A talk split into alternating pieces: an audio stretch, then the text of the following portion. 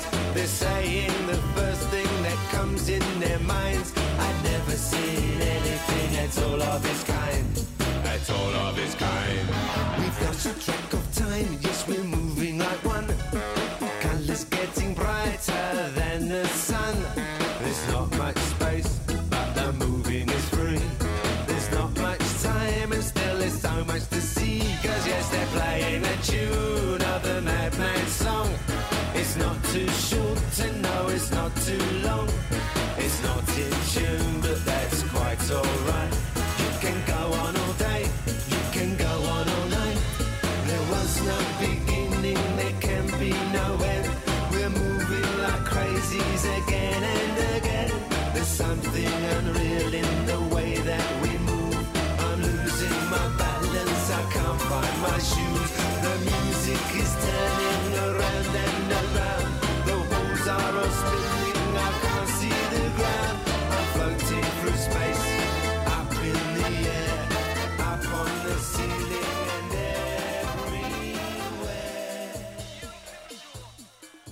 Back to Stateside Madness, the podcast by American Madness fans for American Madness fans. I'm Lori, And I'm Polly. and this is going to be our second episode on Suggs, the man himself. That last episode was a lot of fun, though, wasn't it? I what did you think of that one? No, I, I, I had fun as always. Um, uh, you know, it's nice. It's it's fun talking about Suggs. Uh, clearly, the most identifiable member of the band, and uh, you know, there's a lot to talk about. He's an interesting guy, and I'm happy to talk a little bit more today. Yeah. So specifically for for American fans who really probably don't know a lot about the man. Uh, I mean, if if Suggs were to walk down the street in New York City or in Chicago or in LA, he might be recognized by a small handful of people, but he's really not the kind of celebrity that he is in his native country. And he's really well known for a, a lot of things, not just for being the lead singer of Madness. So, a lot of what we're going to talk about today are going to be some of uh, some of the projects and stuff that he's done that uh, have not been available to American fans. So a lot of this will be new to a lot of our fans. Now, obviously, those of you listening from the UK, you'll be like, "Oh, I already knew about that." Well, you know, what can I say? There's not much we can do about that.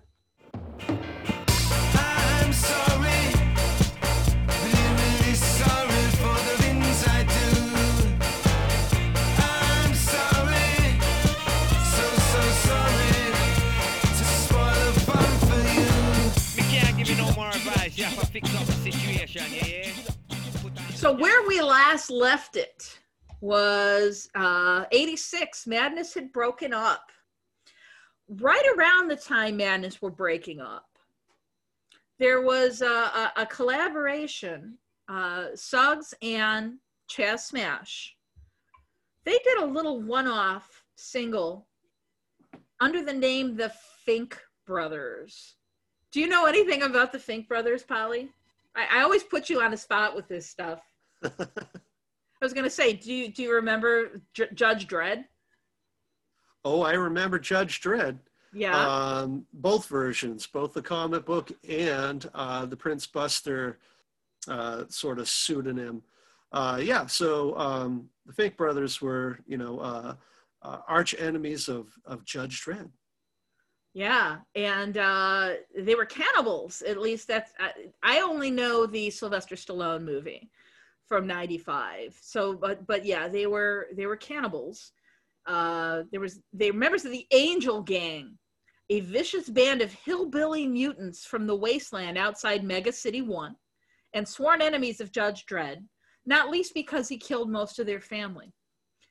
So uh, Suggs and Chaz Smash became the, the alter egos Angel and Ratty Fink, named after this these comic book characters. Um, incidentally, you know who had a cameo in the Sylvester Stallone movie Judge Dredd? Uh, I'm gonna. Oh, actually, it's right there in your notes. I was gonna say, I, I was gonna guess it would be between Tom Waits, Lemmy Kilmister, or Ian Dury. Okay, well, your third guest would have been correct. Ian Dury uh, played in an arms dealer named Geiger. It was a very short role. He did have a, a funny one-liner though. Um, and Ian Dury, for Americans who might not know, um, is a British songwriter and singer, and he was very, very influential uh, on the band Madness. Um, they, they they cite him as one of their influences. So the Fink brothers released one and only single entitled Mutants in Mega City 1, and this was released in 85. Do you want to hear it? Are you sure? I do. Are you sure? I'm very sure. I'm very sure. Okay, let's play it. What's up, Earthlets?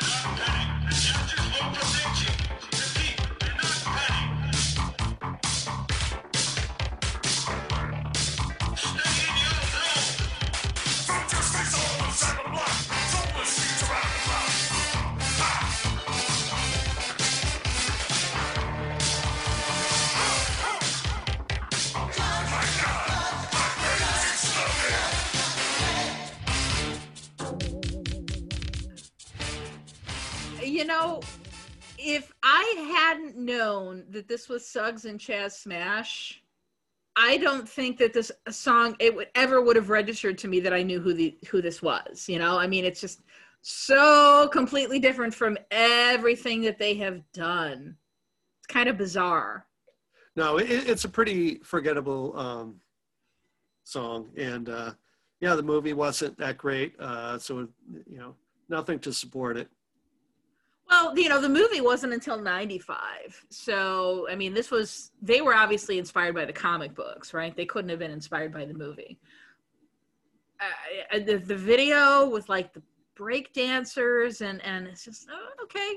I guess it's good that they got it out of their systems, but um, I think really only the absolute diehard collectors would have, would have snagged the song. I, that's my guess. Uh, so also uh, uh, post madness, uh, more uh, already. it's all right. Uh, also post madness, um, Suggs became quite uh, sort of like a valuable player, hot commodity uh, for guesting on things. Um, and, and one uh, fairly successful collaboration was uh, work he did with Morrissey. Uh, he did some additional vocals for Piccadilly Palare. Am I getting that right? Here's where all the British British uh, uh, listeners start laughing at us. Um, so he did that in 1990, and also uh, "Sing Your Life" in 1991. And uh, later on, um, Suggs would do a cover of uh, Morrissey's "Suedehead" uh, in 1993, and of course, "Suedehead" being you know a very very recognizable Morrissey song. And I would just say that um, I really love, love, love that matching of Suggs and Morrissey. Morrissey clearly, um, you know, another one of those uh, British songwriters that talks more about existence in the UK and uh, that slice of life type of stuff that I talk so, so much about. So I really love seeing them together. And uh, they did some really solid work.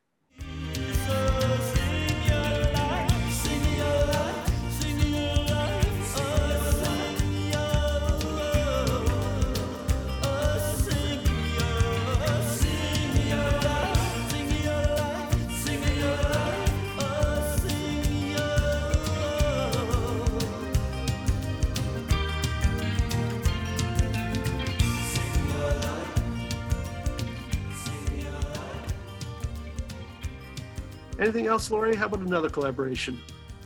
All right, so another collaboration that might be well known to American listeners was a, a band called The Farm. Um, they had some pretty substantial airplay here in the States in about 90, 91. Um, so Suggs had produced a one off single for them called Hearts and Minds way back in 84.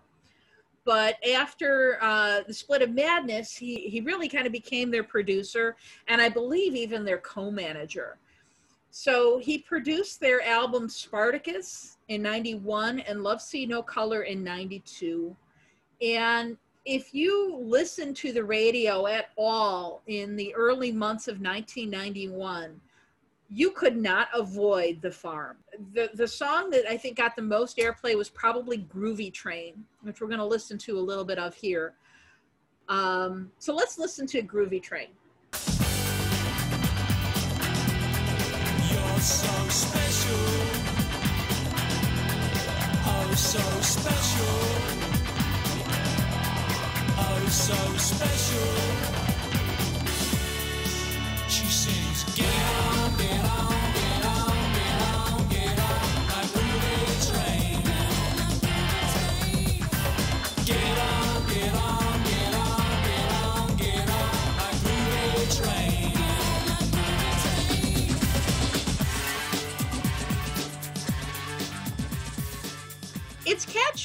You know um I, it really kind of got lumped into i think the the manchester scene you know with like the happy mondays and and the stone roses but the farm weren't from manchester they were from liverpool so it's interesting that it would get lumped in on that scene but uh that's one thing that i think uh, that he's done that many american fans would know and then there was another collaboration that he did with uh, Jools Holland and his Rhythm and Blues Orchestra.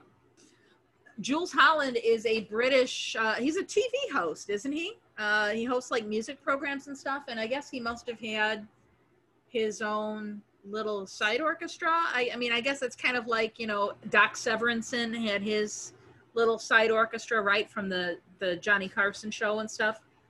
Sort of. Okay, correct me. So, uh, so Jools um, Holland was uh, uh, piano player and keyboardist for the Squeeze, Oh, and um, he was sort of, yeah, yeah, he's sort of the musician's musician, or you know, one of them.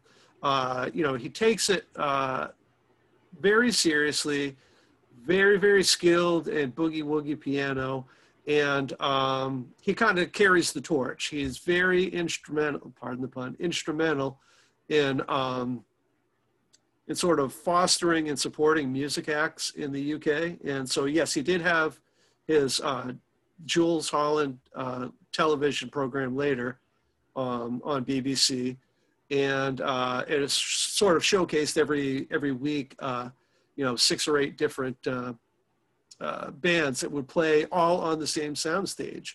So it was really cool. You would end up seeing, you know, Depeche Mode maybe uh, playing uh, five, uh, 15 feet away from uh, a metal band. It was really a pretty cool show. Jools Holland just plays uh, on a ton, a ton of people's work. He's played with Dr. John. Um, he's he's a really in-demand session musician, and so he's done a rhythm and blues orchestra. He's done a ska orchestra. Uh, you know these big 20, 25 uh, piece bands that will do a lot in the way of standards and will do um, a little bit in the way of original music as well. Which I do believe the two things he's done. Um, with Suggs were uh, both written by him and Suggs. So there you go. That's that's what I have to add on Jools Holland. I thought you didn't do research. You that just all came just out of your that was just out of your head, huh? Uh, it, yes, uh, uh, that's right. Wow. Okay. Well, thank you for for educating me. I did not realize that he was that uh, prolific. And we will listen to one of the songs that Suggs co-wrote with uh, Jools Holland later on today. All right. So this is kind of where this is not going to really be uh, in chronological order because Madness get back together right around this time, about 92. However, Suggs continues to work on a number of solo and side projects. So he had a few uh, solo albums, and again, I don't think any of these were released in the United States. So he did a solo album called The Lone Ranger in 1995, and most of the songs on that album were written by Suggs with Mike Barson. So again, as Madness is back together with Mike Barson, that songwriting collaboration continued not only with Madness, but also with Suggs' solo work. Uh, he released a Christmas EP in December of 95. We heard one song from that Christmas EP last episode, that Sleigh Ride that you played. Um, then there was the Three Pyramids Club in 1998. And now this is a new writing partnership.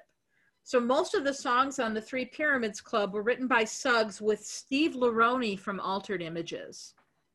And that might account for why I think there's a very different sound in the songs between the Lone Ranger and the Three Pyramids Club.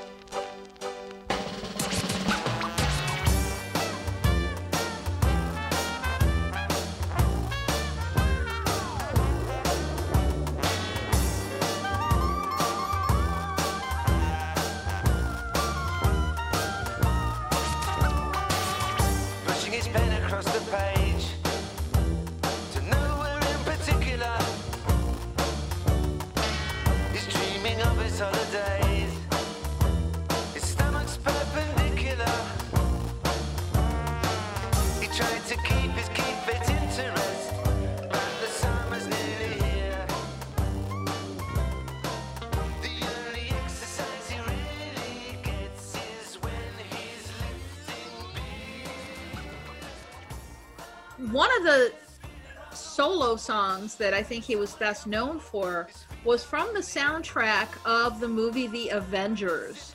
Now, I'm not talking Marvel's The Avengers. I mean The Avengers with Mrs. Peel, the old British uh, uh, detective show. I, I don't know. What would you classify that? It's not really a detective show. It's like an adventure kind of James Bondish kind of team. Yeah, Yeah. And, and yeah, so he- it's it's spy, spy adventure. yeah, yeah, that's the word I was looking for. Um, so he did the theme song for that, which we uh, heard a little bit of in the previous episode. It's called I Am. We'll hear a little bit more of it later today. Um, so then, as far as his solo works are concerned, so he released then a, a best of platinum collection in 2007, which really kind of had the best of the other two albums and a few other little one off singles. And then in 2013, he released something called the Suggs Selection, which is interesting because none of the songs on the album actually feature Suggs. Uh, it was mostly uh, curated three disc collection of songs that he liked, and I, I, guess he worked as a DJ for a while on a radio station, so maybe that's what inspired this uh, Suggs selection. I was kind of disappointed listening to it because there was no Suggs, but I don't know. It's just me. All right, so boy, he did more than than just just recording, though, didn't he? I mean, he was at he was an actor. And so, you know, along with uh, his his solo uh, music work, uh, he also had uh, enough time to you know dabble in acting, and he actually has a pretty uh, extensive list of of uh, films and television he's appeared in. Uh, starting out with uh, 1989, he played himself in the movie The Tall Guy with Jeff Goldblum. Uh, appearance on a kids show, The Press Gang. He starred uh, in a Channel 4 film, The Final Frame, in 1990 in which he played a pop star named East, so uh, comfortable territory there. Played Rex in the film Don't Go Breaking My Heart in 1999. Uh, he also played Joe's dad in the stage musical Our House in London's West End, so uh, good on him for that. Uh, familiar territory. Uh, he was also in The Edge of Love 2008, playing a crooner, uh, and sang Hang Out the Stars in Indiana. Uh, so again, uh, playing to form. Uh, Suggs, My Life Story in Words and Music, the live stage show 2017, which regrettably I never got a chance to see. Um, and I bet I would love every minute of it though.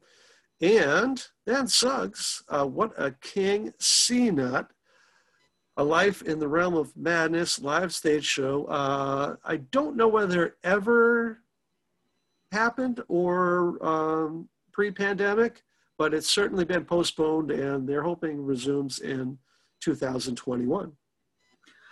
So, you know, I was doing a little bit of digging this morning, and um, the the 2017 show, My Life Story in Words and Music. Julien Temple actually filmed that, and that was supposed to have been a film that was released in January 2018. But I couldn't find anything on whether or not it was actually released. Uh, I mean, obviously, it's not on DVD. I, I, if it was released, it must have been a very limited release in Britain. But that might be an interesting uh, film to try and get a hold of. Yeah, it, it's on Amazon right now. Actually, it was on my Christmas it? list. Is list. it really? I'm just gonna let you write these episodes. yes, because you but I didn't get I it. Well, then then we know you weren't very good. It's okay. I I got the talking head stop making sense, so I did nice, all right. Nice. That's a good one. Um, so the the What a King Canute, that I know because I have some friends in Britain that had gone to see that, so I know that the stage show did start. Uh, but yeah, I think it was postponed because of the pandemic. And Oh, uh, do you want me to reread that? uh, if you'd like to, if you'd rather, I said. C nut. I think I never I never heard it well, pronounced. well, see, that's where there's some debate, right? So it's like there was a a Norwegian King Canute, K N U T. I don't know if that's how it's being pronounced or not. I mean, obviously, this is uh, transposing the letters so as not to get in trouble for having an obscene four letter word. So I, yeah, I'm fine with CNUT. We'll leave that in.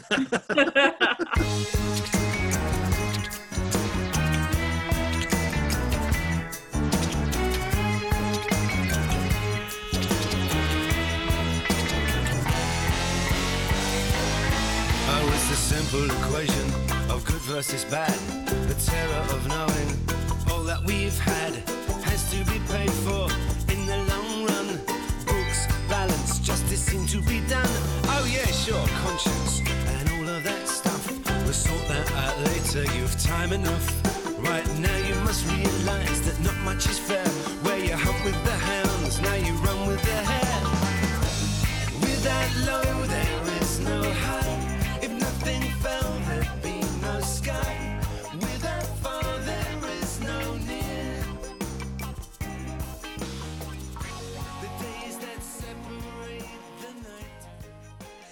Um, and then the Our House musical. Did you ever have an opportunity to see any of the videos of, of this Our House musical, or do you know anything about it? No. You know, they tried to do the, the same way they did with like Mamma Mia with ABBA songs, you know, to try and put these all in a musical. And it's just awful. It, it, it, it reminds me of an ABC after school special. Um, and I know a lot of people are going to be blowing up my email for that and tell me I don't know what I'm talking about, but I, I tried to watch the videos of it on YouTube. Uh, I mean, the music is great, but the plot is just terrible. I mean, even for musical theater, it's it's pretty bad. So, don't at me. so, um, in addition to his screen and stage acting, uh, Suggs also made a bit of a name for himself over in Britain as a television host. He hosted a karaoke style show called Night Fever. Uh, he was in a few episodes of a show called Salvage Squad, which was about restoring classic cars and machinery. And he hosted a show that I actually kind of, a friend bootlegged it for me. I thought it was very good. It was called Disappearing London, uh, where he's kind of taking taking you on a tour. It's like a travel channel style show of different places in London and kind of, you know, telling you all of the the stories. Not the stories that you would get on a tour but like you know the insider stories. Um i thought that was really well done. That was a really cool cool series. I'd love for them to pick it up over here. Once round Arnold Circus, up through Petticoat Lane, past the Well of Shadows, and once back around again. Arm in arm, with an abstracted air, to where the people stare out of the upstairs windows. Because we are living like kings, and these days will last forever. uh, speaking of which then he also wrote a book called suggs in the city my journeys through disappearing london which is kind of based on that series i believe. He had his autobiography that close which came out in 2013 and then he contributed to before we was we the making of madness which came out in 2019 that's another book. And that was all seven members of the band contributing to an oral history.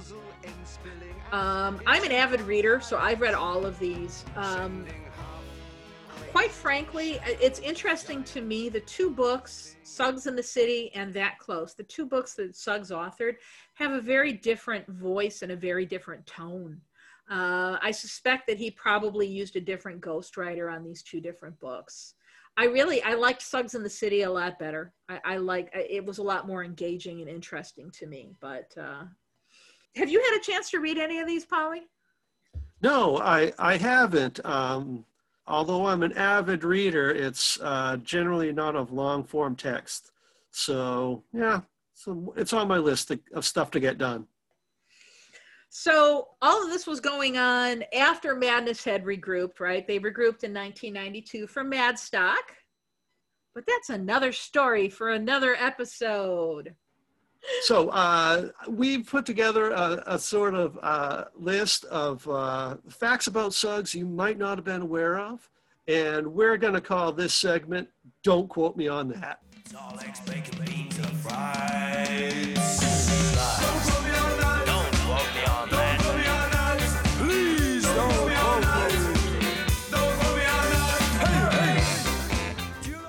All right, and so here are some alternative facts about Suggs.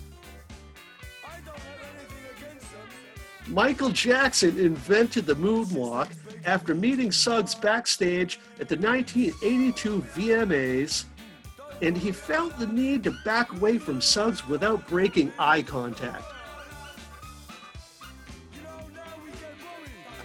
Twyla Tharp once choreographed a ballet called Suggs, where the dancers wore sunglasses, sharp suits, and only moved their arms below the elbow. Louisa May Alcott originally named the Sisters of Little Women Suggs, Suggs, Suggs, and Suggs, but her editor was a jerk. Suggs is a linebacker for the Kansas City Chiefs. Suggs has one word for snow. It's snow. Suggs often credits his success to only eating orange food. And Suggs never asks twice.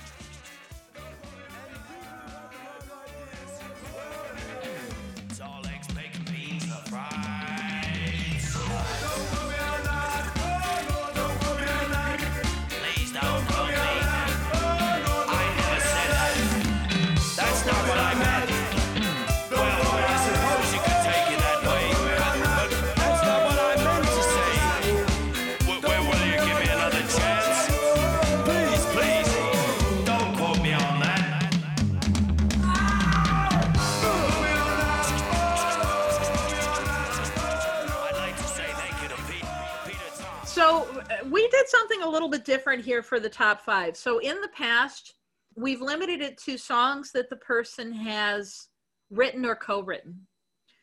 But because we feel like many Americans will not have heard a lot of Suggs' solo work, Polly and I kind of decided to waive that rule. So we decided that we're going to pick our top five of Suggs' uh, solo projects, regardless of who wrote them. And there's a few cover versions in here as well. So, Polly, do you want to start us off with your number five? Sure. Uh, so my number five is Suggs's ode to his hometown, his neighborhood. It's Camden Town.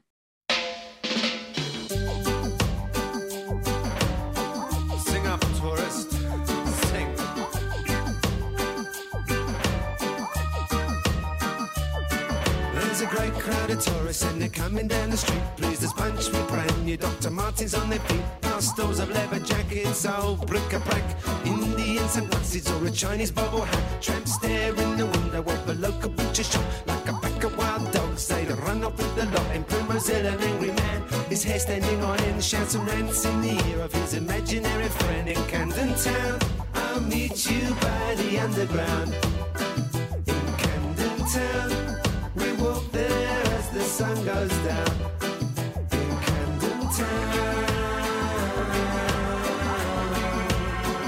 In Camden Town, you can do anything you want to. A drunken busker hits the pavement, sending hot dogs in the air towards a broken down bus. So um, Camden Town. Uh, I love the song. It's it's uh, nice. It's uh, sentimental. It's uh, many things um, I've talked about uh, liking uh, in songs. Uh, but I have a bit of, and just a little bit, of a personal connection um, in that uh, today is Boxing Day. And uh, on the 24th of December, a couple of years ago, uh, I was in London and we made a special trip to Camden Town for me to go to a punk record shop. And the shop ended up being closed. I was very disappointed. Um, so we spent much of the time just walking around Camden Town, going to whatever shops we could go to. And I was lucky enough to find a record store open. It kind of made me feel a little bit better and I was able to pick up a copy of Prince Buster's Golden Oldies, uh, Volume One, which made me really super happy. And I just loved seeing Camden Town. Uh, we had been right in London proper, right at Hyde Park, and it was posh and it was, it's, you know, its thing, just like you'd expect. But Camden Town felt like where I should have been the whole time. Uh, definitely uh, an eclectic uh, part of the city, a lot of in the way of pubs, uh, great vibe, street markets. Um, it just seemed really, really cool. This was also a lot closer to the time after Amy Winehouse had died. And um, there was much merchandise and much uh, representation of her around, which I thought was really, really nice. She's, she's a hometown hero, just like uh, Madness. So there you go. There's my fondness for Camden Town, the song and the and the town. Cool. That's a cool story. And I forgot that Amy Winehouse was from Camden Town as well. Madness is not the only band from there. I think it's interesting how this song kind of foreshadows a little bit what we're about to see in Liberty of Norton Folgate. That idea of kind of uh, uh, songs about locales and places. I think it's a little bit of foreshadowing there. All right. Well, my number five is a cover, so it's not written by Suggs. It's a cover of the old Simon and Garfunkel song Cecilia. Let's take a listen.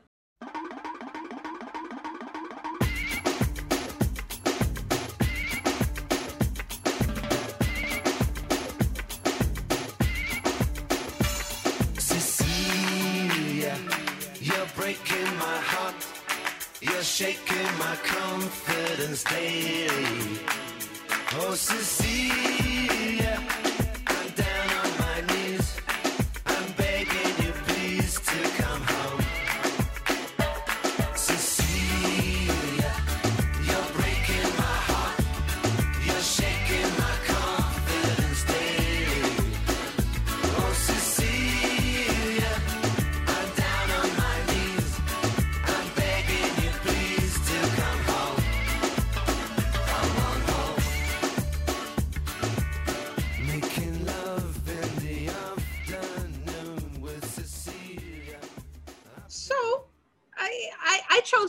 because I think it's it's unique. It's it's a very unique spin on the song. I mean, it's a song that I grew up hearing. You know, uh, Simon and Garfunkel, '70s, right? Uh, I, that's why I chose it because I think it's got such a unique spin on it. I, I don't think it's better than the original. Uh, I definitely prefer the original, but I still think it's kind of a cool cover. Any thoughts on that one, Polly? Uh, I think you did a fine job. Uh, the updated instrumentation on it makes it um, a, a, a bit better for me. I just happen to not be uh, a big fan of Paul Simon or much in the way of the folk uh, singer songwriter stuff. That's probably my my desire to be a brash young punk uh, when I was a kid. Uh, not that I was successful at it, but we all got our dreams, right? Uh, so yeah, I know I could take it or leave it. Well, what was your number four pick then, Polly? Okay, uh, so my number four pick was "So Tired," uh, one of the songs that uh, Suggs had written with Steve Lironi, and let's take a listen.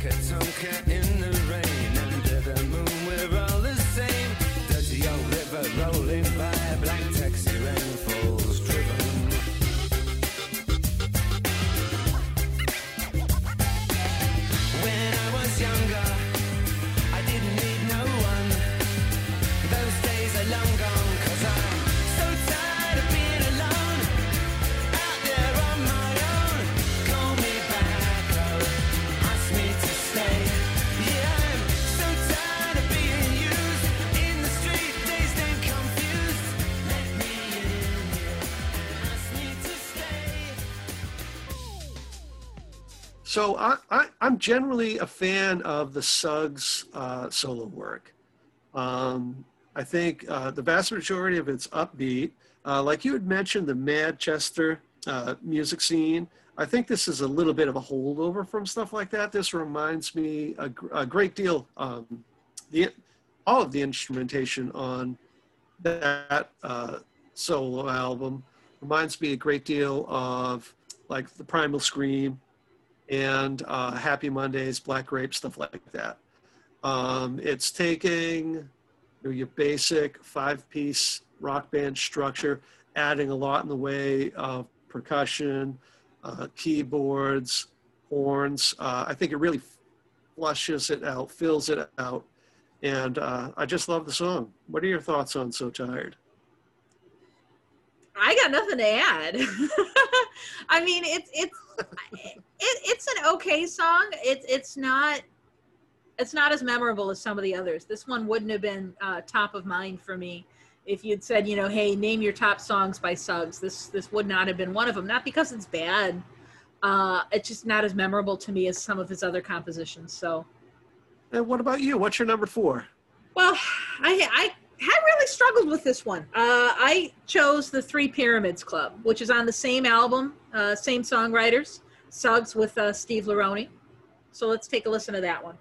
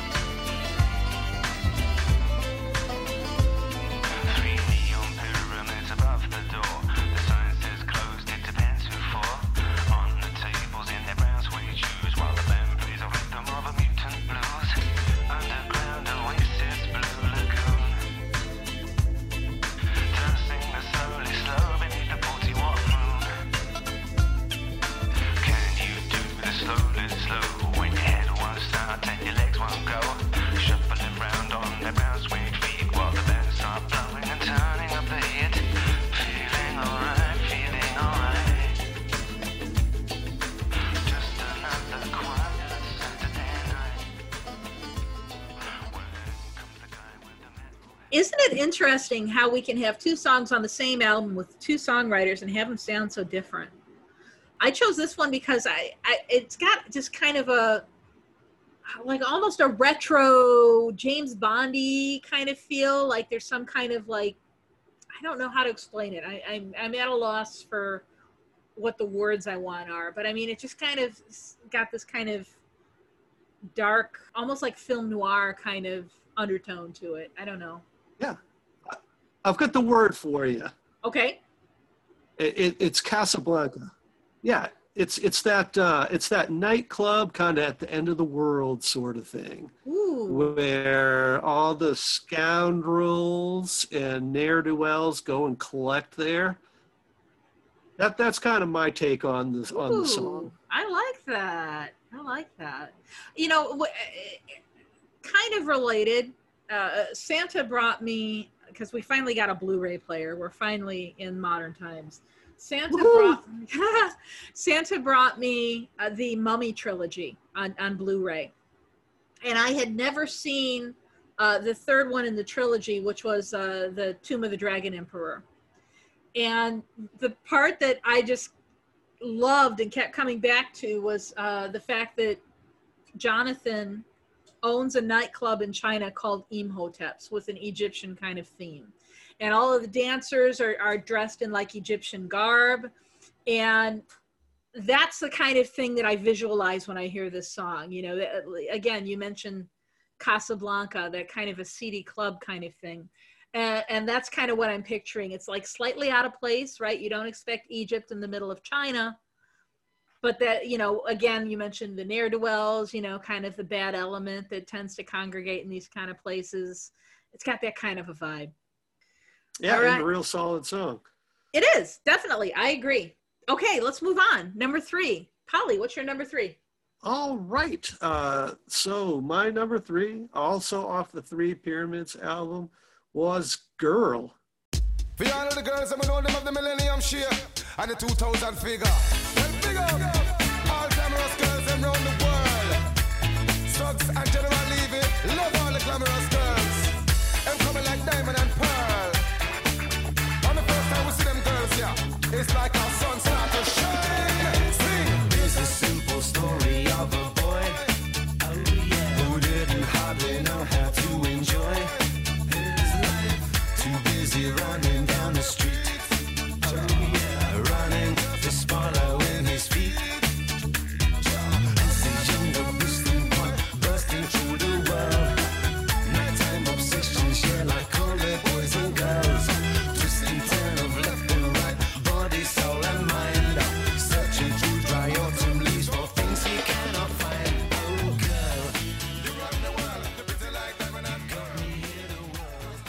So, Lori, what's your take on that? I don't have one. I, I I haven't listened to it enough to really be able to appreciate it. I don't think. Tell me why you chose it. No, I just I love love love the upbeat stuff, and I think that sometimes, uh, and we talked we talked about this a bit, and how um, on Mad Not Mad I was not a fan of introducing too many. Uh, I think I was referring to Afrodiziak and how uh, they became very very prominent and up in front on a lot of those songs, and how sometimes you lose your identity a little bit in that when you've got somebody that you like Suggs uh, embarking on a solo album and essentially a tabula rasa, you know, here's, you know, go ahead, do what you're going to do. Inviting people in really adds a great deal to it, I think, in this circumstance. And I think it's, you know, real dance hall thumper. I just, I don't know. I think there's a lot to like there. Cool. Very cool. And, and what do you got? What's your number three, Lori? Well, I chose Oranges and Lemons again, which Suggs recorded with Jools Holland in his Rhythm and Blues Orchestra. And you talked so eloquently about Jools Holland earlier in this episode. Uh, let's give this one a listen.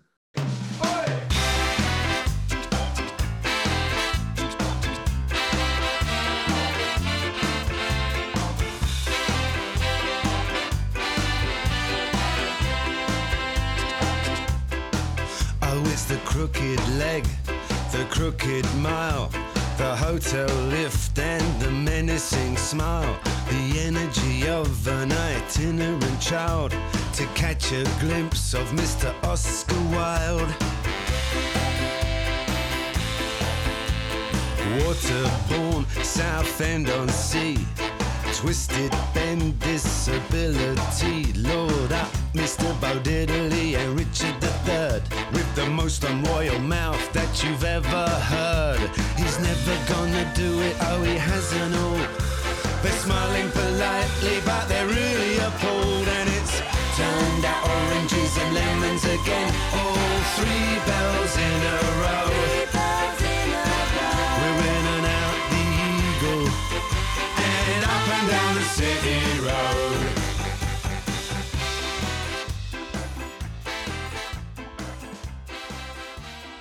The reason I chose this one, not only because I think it's it's a, a decent song, is because this was written by Suggs and Jools Holland, but it's very clearly about Ian Dury. So this is now the second time in this episode that I'm mentioning Ian Dury, and uh, again, it's a shame that he's really uh, not known in America because he was a very very talented um, songwriter, poet, if you will. I would love to do uh, an episode in the future specifically about Ian Dury. I'm still trying to talk Polly into it. I'm hoping that Polly will let us because I think it's important to introduce. Um, I think it's important to introduce American audiences to this man who was so influential to madness. I, well, hey, uh, you never know. We might we might find time to do it. Uh, okay. Wouldn't say we're going to run. We're, we're, it's not. It's not like we can talk forever and ever without repeating ourselves. So yeah, we'll we'll find a way. And, and like we'll find a way to play Nightboat to Cairo again, right? That's right. But anyway, that was Oranges and Lemons. Polly, what did you think of Oranges and Lemons again? I, I, I like the song. Uh, right off the bat, the the title has a bit of an uh, old timey sort of feel. It it's it sounds like it could be, you know, World War II era big band title. Um, I, I like it. I think it's really really solid. Cool. And and I do love the expanded, you know, orchestra sound. Uh, so no, I I like it. I think it's a real solid effort. Awesome. All right, so you're number two, Polly. I had to dig a little bit to find this one. I I've never heard this particular mix before. Do you want to introduce this? Sure. So um, I picked uh, No More Alcohol, and the version I picked was uh, Rapino's 12 inch mix. If you uh, are online at any of the music streaming sites and they've got uh, uh, either of Suggs's uh, solo albums, they probably have that and a couple of other different versions. And I just think it's a very, very fun sort of party anthem. And uh, this mix is just super, super high energy, uh, fun, funny. Uh, I, I just think there's a lot to like there. Let's listen to it. Stop your drinking, stop your fighting, stop your fussing, Mister. Stop bad minding, stop going wicked and stop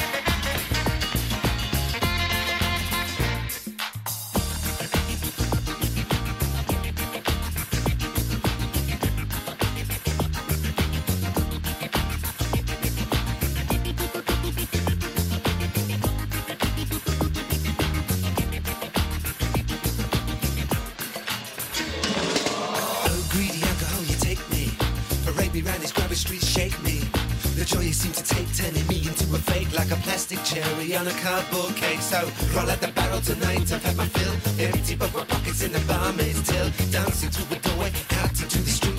Uncoordinated feet. No more.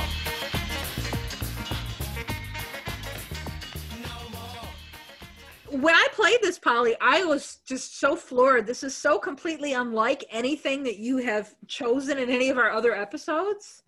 That's why I emailed you in the middle of the night. I'm like, is this the right version? you you have uh, very well-rounded tastes.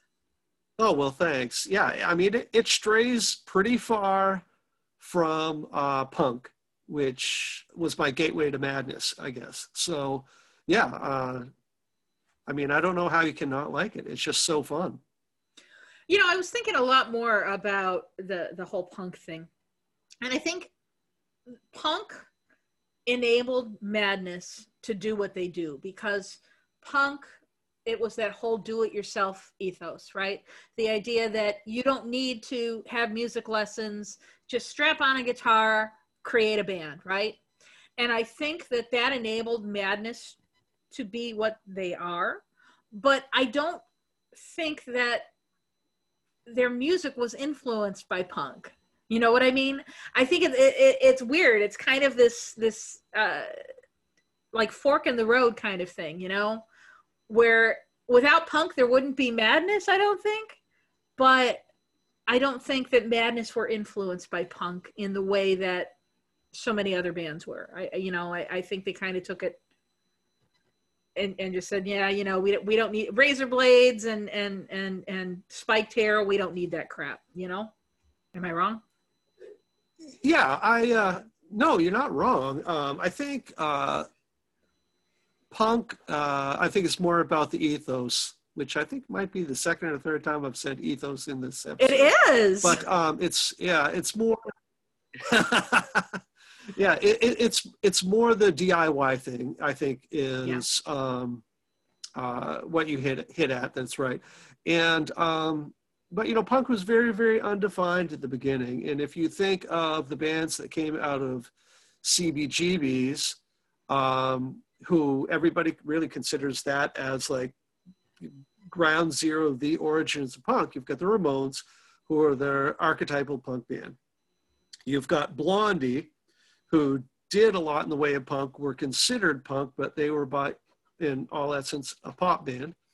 You've got Television, who was considered punk, but they were all, by all means, a, a, a jazz, rock, um, not prog, but you know, they're clearly different.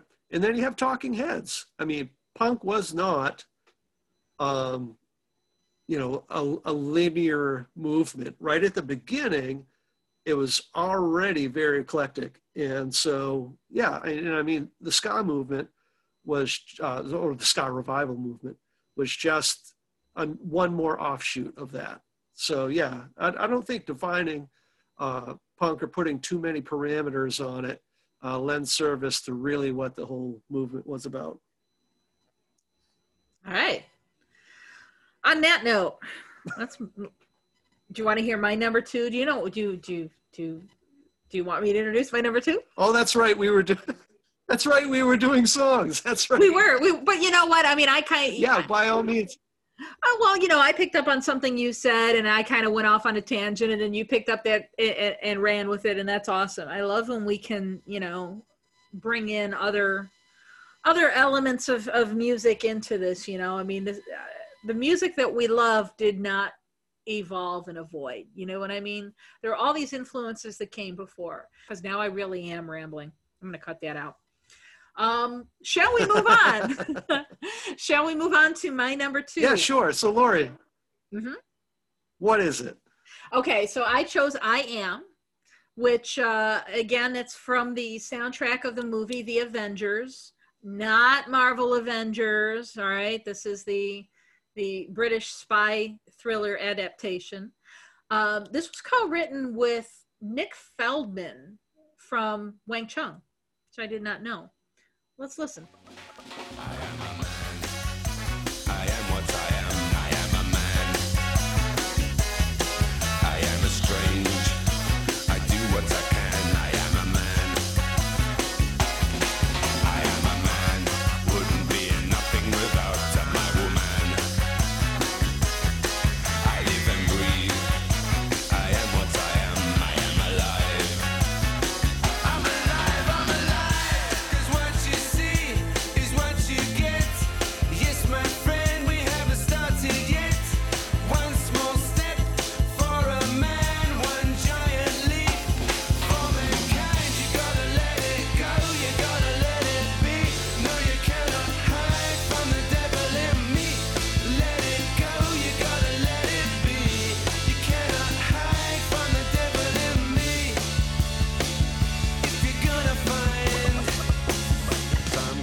Peace of mind.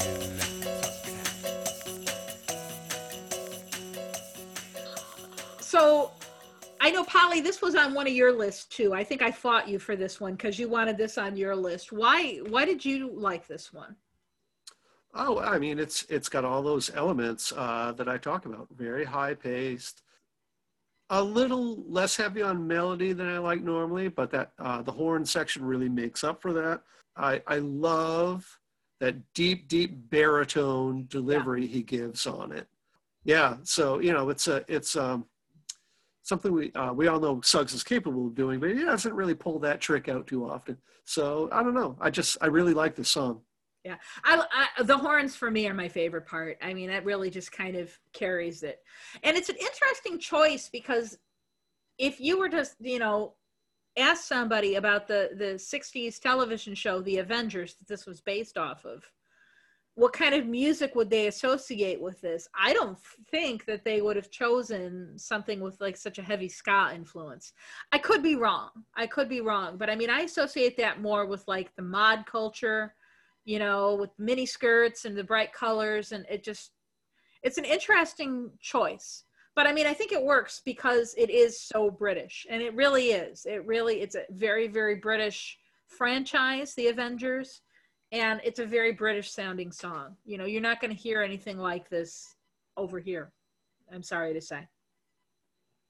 All right, let's do our number ones. Polly, what's your number one? Okay, so uh, my number one is Straight Banana. And why don't we give a quick listen? Never ever see such a straight banana.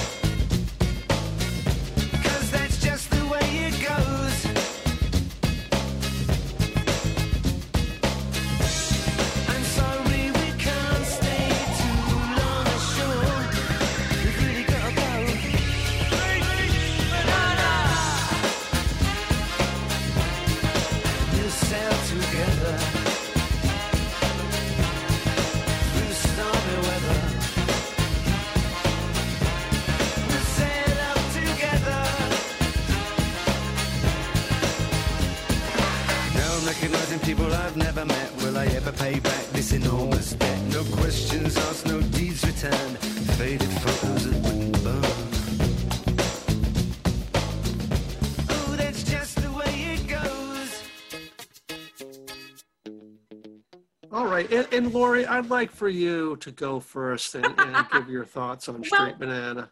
I almost chose this as the intro song for this episode until I saw that it was on your list. And the reason that I, I wanted this is because I, I really felt it, it's almost, I don't want to say autobiographical, but I mean, it's that whole first person kind of, you know, the role that, that he's playing. And I think also it's, it's very representative of his his songwriting style you know his his his sound why did you choose it You, you know, uh, not that we don't, or, or, or I don't repeat often what I like about songs. You know, I know what I like about it, but I just, uh, even decades ago, hearing this song, it just jumped out at me, just grabbed me. So I could name all the things, I could name them, but really it's just like it, it grabs hold of you and doesn't let you go. I mean, it's it's funny, it's silly. You know, I just don't think there's anything not to like about it. it's catchy it's very catchy it's got a nice hook And Lori, uh, what's your number one? Well I, man i took this in a completely different direction than you did. Um, so we mentioned the um, the movie on the edge of love and suggs played a crooner. And the song that he did in this movie was a cover of an old song by a guy named al bowlly called hang out the stars in indiana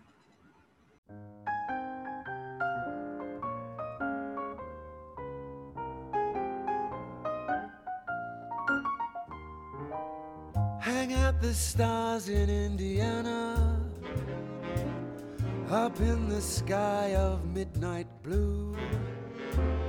Hang out the stars in Indiana to light my way back home to you. Have every robin sing a love song, a melody just meant for two.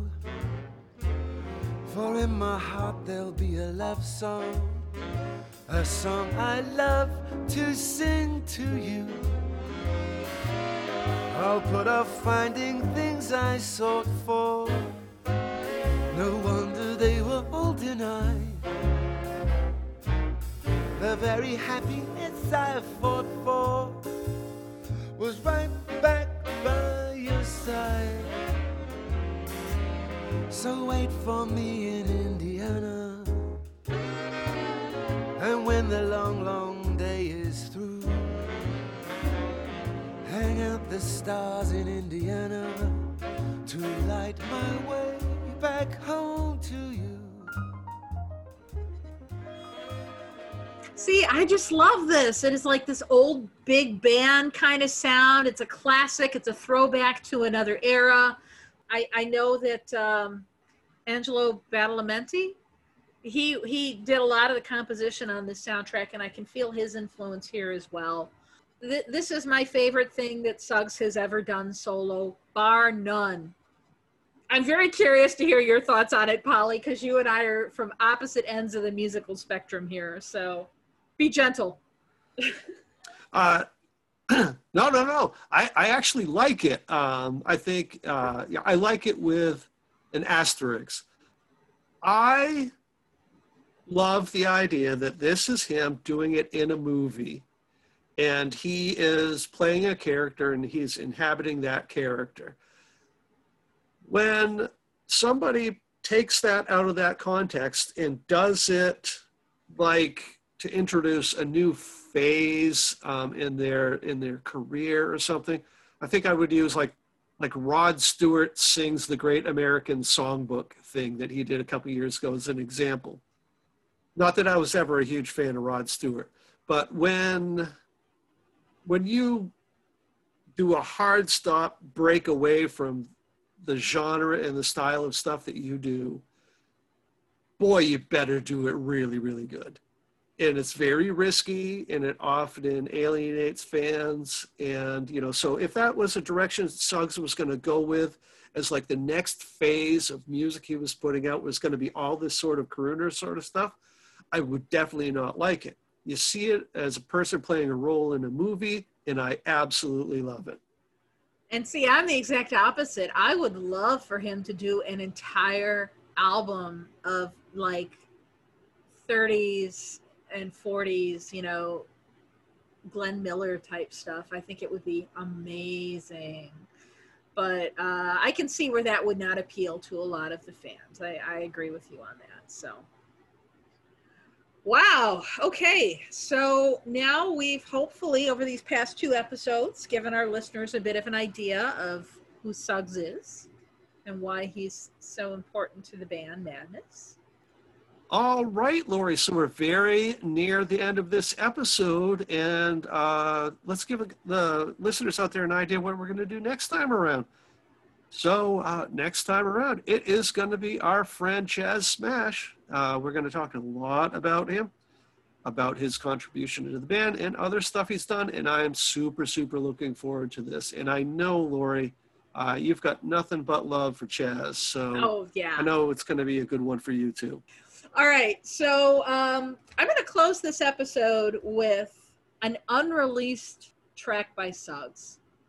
Uh, I came across this, uh, somebody gave this to me a few years ago. I don't want to say where I got it because I don't want to get anybody in trouble, but um, we wanted to give the listeners a chance to hear something, even even our friends in the UK, something they might not have heard before. So this is a song called "The Girl Who Truly Loves Herself." And on that note, thank you for listening. Uh, it's been another fun episode. So uh, goodbye from me. And goodbye for me. Go get a beer, stateside madness, uh, with Suggs if you can pull it off.